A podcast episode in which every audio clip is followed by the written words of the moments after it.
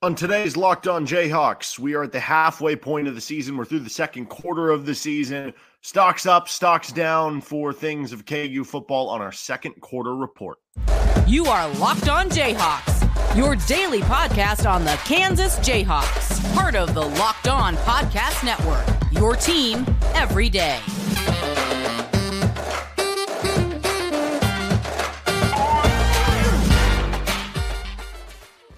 I'm Derek Johnson. You can hear me as well Monday through Friday from 3 to 6 p.m. on KLWN in Lawrence with Rock Chalk Sports Talk. Thanks for making Locked On Jayhawks your first listen every day. We are free and available wherever you get any of your podcasts. You can also find us on our YouTube page where you can like and subscribe to the show. Thank you to all the everydayers out there tuning in to each and every episode.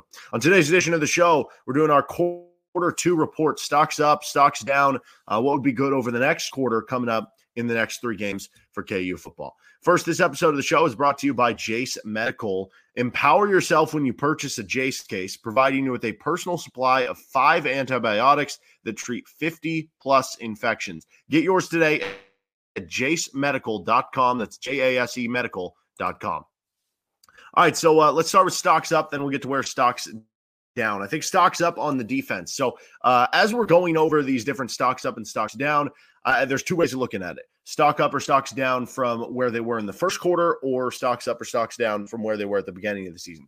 Clearly, from where we were in the offseason, from when the season began, you didn't know what to expect from the defense. We talked a lot about could there be improvement and why we thought there could be improvement.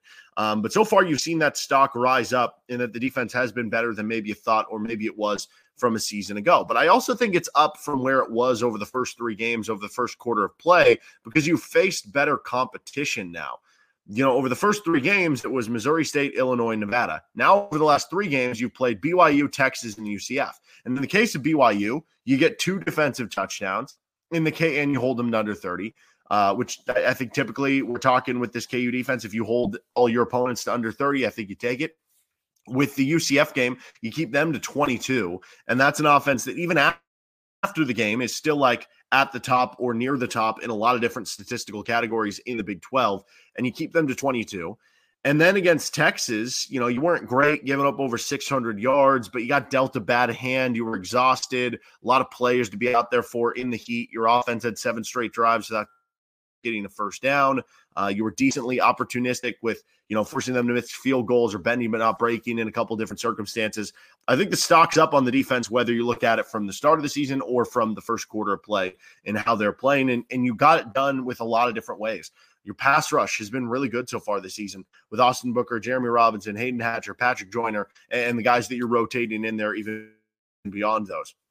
Um, the coverage, you know, when you have Cobee Bryant, that obviously helps you out in coverage, but you've got an experienced secondary from the corners and safety position. Linebacker group has really started to come along now. You don't just have the the Rich Millers of your experienced guys, but we've seen flashes from JB Brown, seen flashes from Cornell Wheeler. Taiwan Berryhill's been working through an injury, but we saw his best game of the season last week. So really at every level of the defense, you're seeing that improvement in different flashes and things to like. And that's why stock's up on the defense. Uh, stock is up on KU having one of the best running back duos in the country. Daniel Hishaw in the second quarter of play, so the last three games, has stopped fumbling. He fumbled in all three of KU football's first three games. So, of the first quarter of the season, you lost the one against uh, Missouri State. And uh, I, I, actually I don't remember if he fumbled in the third game against Illinois. I know KU fumbled, but I don't remember if it was him specifically. Either way, he stopped fumbling, and that's like the one negative against Daniel Hishaw because he's a athletic running back who's super powerful, who runs like a train running through a tree. I mean, it's just unbelievable how powerful this guy is. And and so, you know, with Daniel Hishaw, he's got all the talent in the world. So he stopped fumbling in the second quarter. He hasn't had a fumble through the last three games. Um, and Devin Neal and Daniel Hishaw have been pretty great so far. And, and that was, you know, super apparent over the last three games, including the last one against UCF when they both ran for over 130 rushing yards, which I think it was like the first KU duo of running backs to both of them have like 130 or more rushing yards in the same game since I think it was like June Henley and LT Levine back in the 90s for KU. Obviously, you've had some other good running back duos, whether it was Pooka Williams and Khalil Herbert or James Sims and Tony Pierson or, you know, Brandon McAnderson and and Jake Sharp. Um, But right now, this is looking like one of the better ones that, that you've had in, in program history. I mean, so far combined, they have over a thousand yards rushing. They are uh, first among Power Five teams in rushing yards by a duo. They are second in all of FBS in rushing yards by a duo. They've been dominant in what they've been able to do. So even though we already had high stocks and, and high expectations and hopes and thoughts about the running back duo and the running back room, they've risen up even more because they've gone from being, yeah, this is a really good group to being like, yeah, there's proof right now with the stats that this is an elite group. Again, number one among Power Five teams in uh, the the duo of your two running backs for total rushing yards right now. I mean, think about it. That puts you on pace for over 2,000 rushing yards between the two players. That'll work. Uh, stocks up on non offensive touchdowns. KU's gotten a lot of scores from non offensive touchdowns, especially in this uh, second quarter. So you have the two defensive touchdowns that you scored against BYU, the Cobee Bryant hit, scoop and score fumble. Then you had the pick six by Kenny Logan that same game. Now you get a special teams touchdown with Trevor Wilson on the punt return touchdown, and uh, you nearly had a second one with Kenny Logan. As good as your offense is, and as much improved as the defense has shown to be, you still need plays like this over course of a season to have a special season. And right now they're having some of those with three non-offensive touchdowns all over the last three games. Really impressive stuff from what they've been able to do. As far as players, stocks up for individual players. Well, Cornell Wheeler, he only played 14 snaps last game. Um, but the two before, he played a total of 64 snaps in relief for some injuries with like Taiwan Berryhill at the position, and he played very well in both of those games. So Cornell Wheeler, uh, a guy who wasn't playing a ton, now over the last three, you, are basically averaging about 25, 26 snaps per game. Stock is up on Cornell Wheeler, both in terms of the amount of play time and the performance. Now with Taiwan Berryhill back, continues to play like he did last game and coming back from the injury where he looked a lot healthier. Um, it's going to be harder for Cornell Wheeler to crack the rotation. But from where he was at the beginning of the season, where it was like, will he be on the two deep or not? Um, clearly, he has kind of established himself in that vein. Taiwan Berryhill stocks up. You know, he was injured early, and I talked about how he struggled against Texas and that I thought it was understandable because he's clearly playing through an injury. You just worried how that was going to affect things going forward. But you saw a much healthier Taiwan Berryhill last week. And I think when Taiwan Berryhill's healthy, you do have a good linebacker there. And that's what we saw against UCF. And he was so good last game. He was top graded defender on Pro Football Focus. Uh, had a bunch of tackles, I think eight tackles for the game. Arrows pointed way up because of the last game, especially when you compare it to the first three games for Berryhill. He was, you know, dealing with those injuries and missing games. And now you look a little bit healthier. You have your best performance of the season. So Stock pointed up there. And I think overall, you just stay stocks pointed up on the linebackers because of those two. Uh, stocks up on OJ Burroughs. He had an up and down start to the season. On Pro Football Focus, he had grades of 59 and 45 in the first two games of the season. He was solid in week three, but overall, those first two games weren't his best of the year. Um, he's been awesome lately. 13 tackles against Texas. Then he was KU's highest graded uh, Pro Football Focus defender. I, I said it was Taiwan Berryhill. Berryhill was actually second. Uh, and Burroughs was first against UCF. So he was good in coverage, good tackling lately. Burroughs, who is somebody I've been very high on ever since he was a true freshman at KU, is having his best run of play lately. And the stock is going up on him. Austin Booker, stocks up on him. He's been excellent all season long, but really over these last three weeks, feels like he's hitting his stride. He has 13 t- quarterback pressures over the course of this season. Nine of the 13 came in the previous three weeks. He had four in the first three weeks, nine over the last three weeks. So stock is up on Austin Booker, and he's really uh, continued to progress each and every week as, as just a redshirt sophomore, still a young player.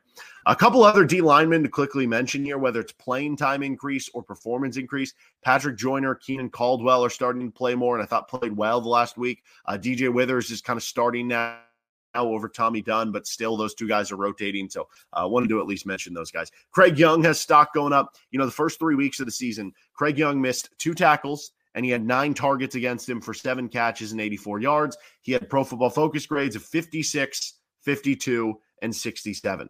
The last three weeks, he has missed zero tackles he has 11 targets against him, so more targets than he had in the first three weeks, but he's only given up five catches instead of seven. He's only given up 30 yards instead of 84. And he has pro football focus grades of 71, 69, and 67. Seems like he's hitting the ground running and really starting to find his footing as well. For what it's worth, Jason Gilliam, his backup, also has his stock up. Did not play in weeks two and three, 46 snaps over the last three weeks, and a couple of big flash plays for you. Uh, Daniel Hishaw, going back to the running back stuff, last three games, 35 carries, 238, three touchdowns. Most importantly, no fumbles. And then Armaj Reed Adams, he missed the first game and only played 28 snaps at Nevada because of some injury stuff. Uh, so you've played more now. So stocks up in terms of playing time, but also he has over an 80 pass block grade versus BYU and UCF. And uh, they were in the 60s against Texas, which is like kind of just an average number. So Armaj Reed Adams seeing his uh, stuff go up here. All right, let's get to uh, what stocks down or maybe stocks neutral coming up in just a moment. First, this episode of the show is brought to you by Jase Medical. Don't be caught unprepared. The Jase case provides five life saving antibiotics for emergency use.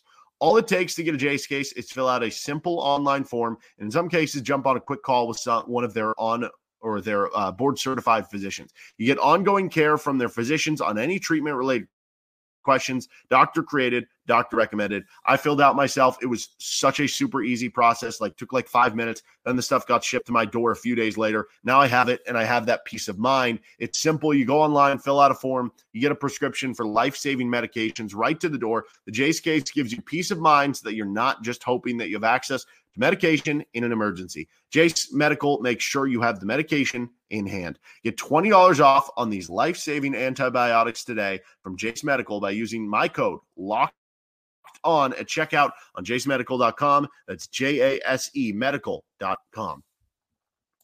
Stocks down and stocks neutral um, let's start with uh, stocks down on a healthy Jalon Daniels. So there was a report on uh, Tuesday from Pete Thamel that he was doubtful for this week against Oklahoma State. Not that that's really surprising to me or anything. I think it makes sense. He missed another game. You have the bye week for him to get ready. But it seems like the more you kind of hear get alluded to, the more you're starting to worry and be concerned that this is going to be a long term injury. And I've talked about this before. It's frustrating for Jalon. It's frustrating for the fans. It, it, sucks.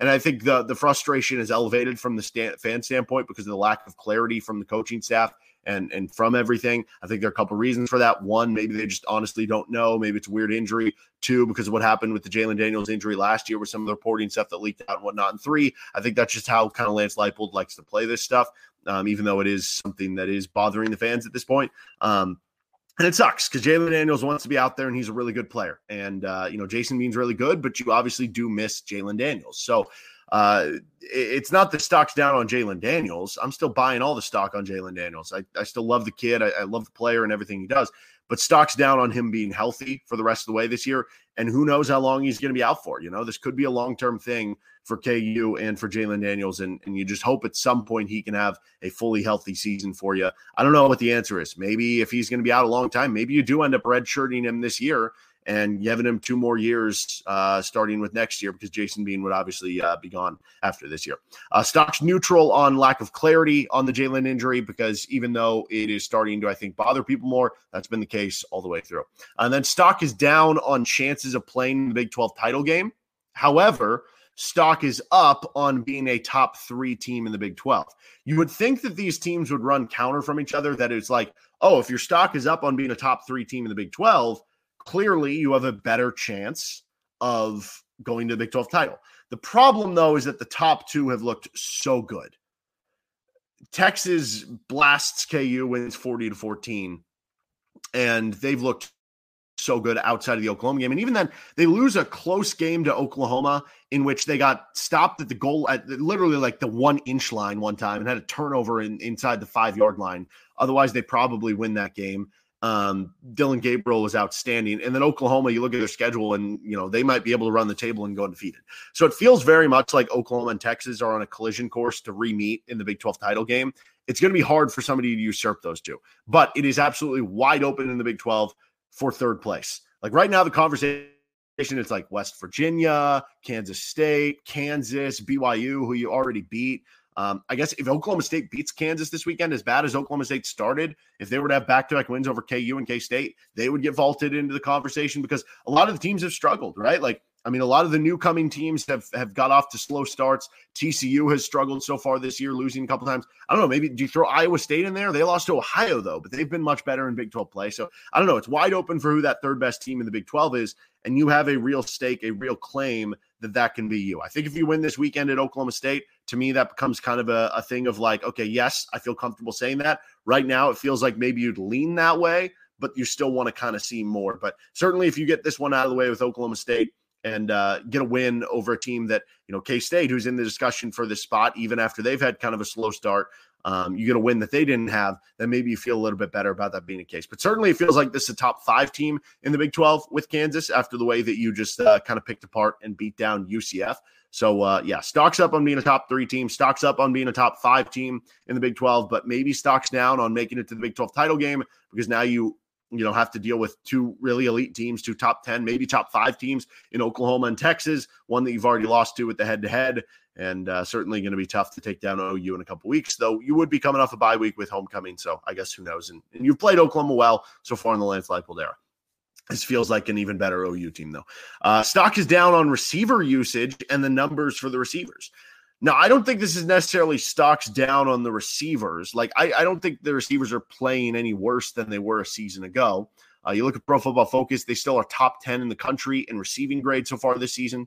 Uh, I do think you're seeing more and more of this year that last year, the receivers still very talented. You've got a bunch of guys that you can rotate in or, or do different things with, but you don't really have that guy uh, that is like, hey, I'm going to catch like a, a, bubble screen and make a couple guys miss, or you know, like you look at what Missouri has with like Luther Burden, or you look at um, what they were like maybe trying to bring in via the portal over the offseason, but you know, you weren't able to kind of have that accomplished. Somebody that can just make a bunch of dynamic plays with the ball in their hand. They're more of good receivers of getting open on routes or making contested catches or jumping up and making jump ball grabs, and that's what they excel at.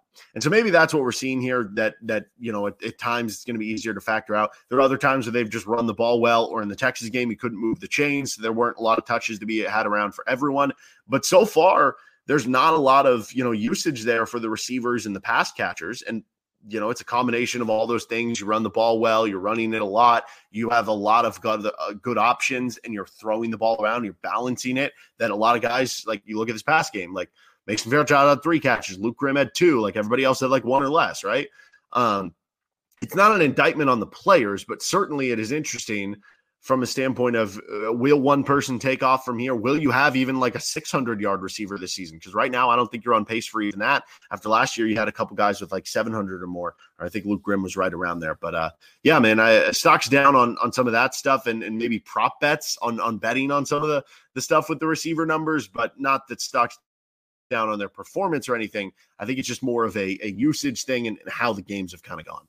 All right, we're going to get on to uh, what would be a good record over these next three games. What would be a positive uh, over the next quarter of games into quarter number three of the season with uh, Oklahoma State bye week, Oklahoma, and then the uh, Iowa State game after that. First, this episode of the show is brought to you by Prize Picks.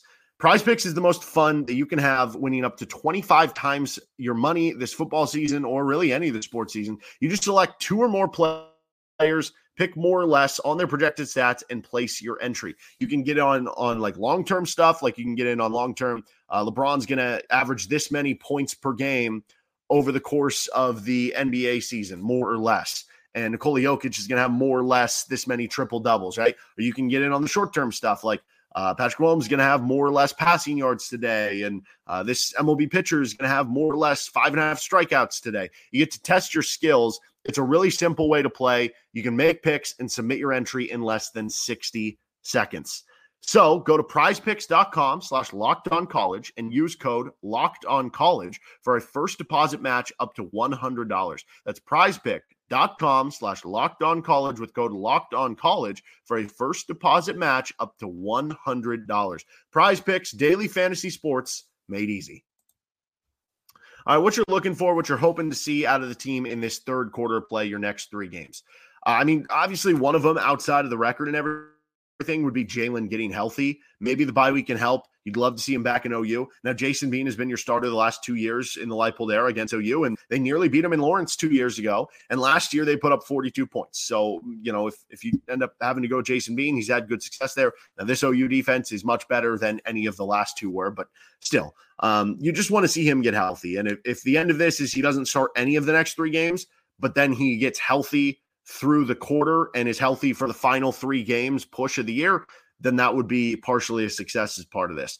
Um, you want to see the defense not slow down or get weathered, especially against the run or as the year goes on, like last season. As the year went on last year, you started to struggle more and more against the run. You had injuries, you had depth concerns. You want to see that continue your success over what you've done this last quarter and over the first six games of the season. And then as far as the record, like obviously be competitive in every game. Even if you do end up losing to a top 10, top 5 OU team, you know, uh, have it be more competitive than the Texas game, which the Texas game was competitive for what, three quarters, for two and a half quarters, something like that.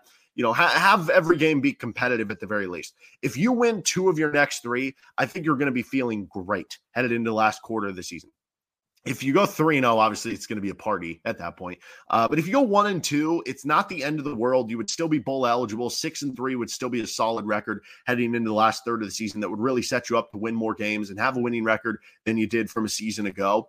Um, but one and two would also feel maybe a little bit disappointing, depending. So uh, two and one feels good. One and two feels okay. Oh and three feels like, oh no, what's going on? This is problematic, right? So uh, that's kind of the different levels of this things. But I, I, think one to two wins, you take it, and anything more than that, you're uh, very ecstatic with.